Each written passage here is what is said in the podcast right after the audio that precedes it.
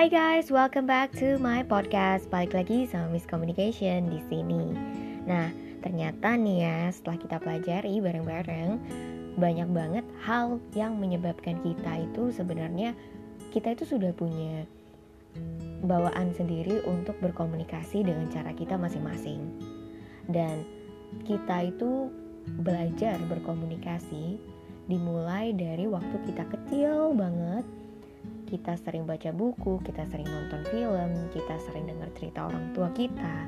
Itu semua pembelajaran kita, awal mulanya kita belajar berkomunikasi dengan orang lain. Cuman yang namanya komunikasi ini tuh luas banget kan. Nggak gampang untuk menjelaskan hanya berbicara itu kita udah komunikasi. Enggak. Berbicara itu ada banyak banget topik ada banyak banget faktor, tapi bukan berarti dengan berbicara kamu berkomunikasi. Ketika kamu menyampaikan apa yang kamu mau, ketika kamu menyampaikan informasi dan mendapatkan feedback, itu yang kita sebut percakapan dan kita sebut komunikasi yang sesungguhnya. Nah, untuk ke sana kita fokus ke storytelling dulu. Storytelling ini apa sih gitu kan? Storytelling itu adalah menceritakan suatu cerita yang di mana kita itu pengen audiens kita atau pendengar kita tuh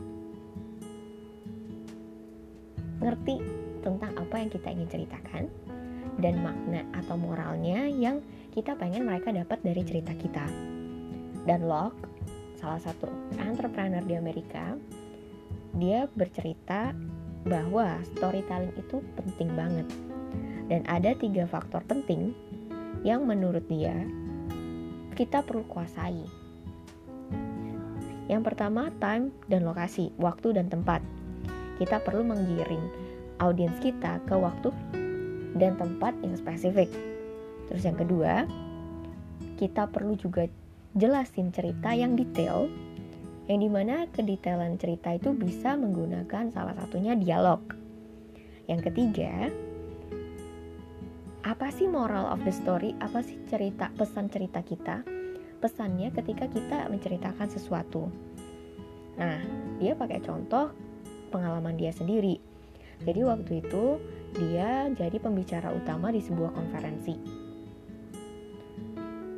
di konferensi itu dia hanya berbicara 15 menit aja gitu kan.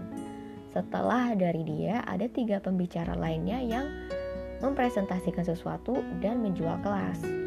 Di situ Dunlock mengambil tiga-tiga kelasnya yang ditawarkan oleh speaker tadi gitu. Setelah selesai konferensi ada orang yang mendatangi Dunlock dia tanya ke Dunlock ini Dunlock lu kan udah punya yang namanya bisnis miliaran dolar. Ngapain lagi lu ambil kelas-kelas mereka? Yang mungkin kelasnya yang nggak terlalu lu butuh-butuhin banget. Atau mungkin lu lebih hebat daripada mereka. Lu kan udah hebat banget gitu. Ngapain lu ambil kelasnya mereka? Terus Danlock dengan mudahnya menjawab dah menurut lu gue bisa sukses sini karena apa? Karena gue menginvestasikan untuk diri gue sendiri gitu. Berarti Dunlop adalah seorang pembelajar dan terus belajar makanya dia bisa sukses. Moral ceritanya sesukses apa pun elu orang sukses itu adalah orang-orang yang mau menginvestasikan sesuatu ke dalam diri mereka dan terus belajar. Dan ini salah satu cerita yang memotivasi biar kita semua di sini itu terus harus terus untuk belajar dan bekerja untuk mimpinya kita. Termasuk bercerita ini adalah satu tips penting yang perlu kita dalami untuk mencapai sebuah komunikasi yang baik dan ya semoga podcast kali ini bermanfaat. I hope you like it and have a great day.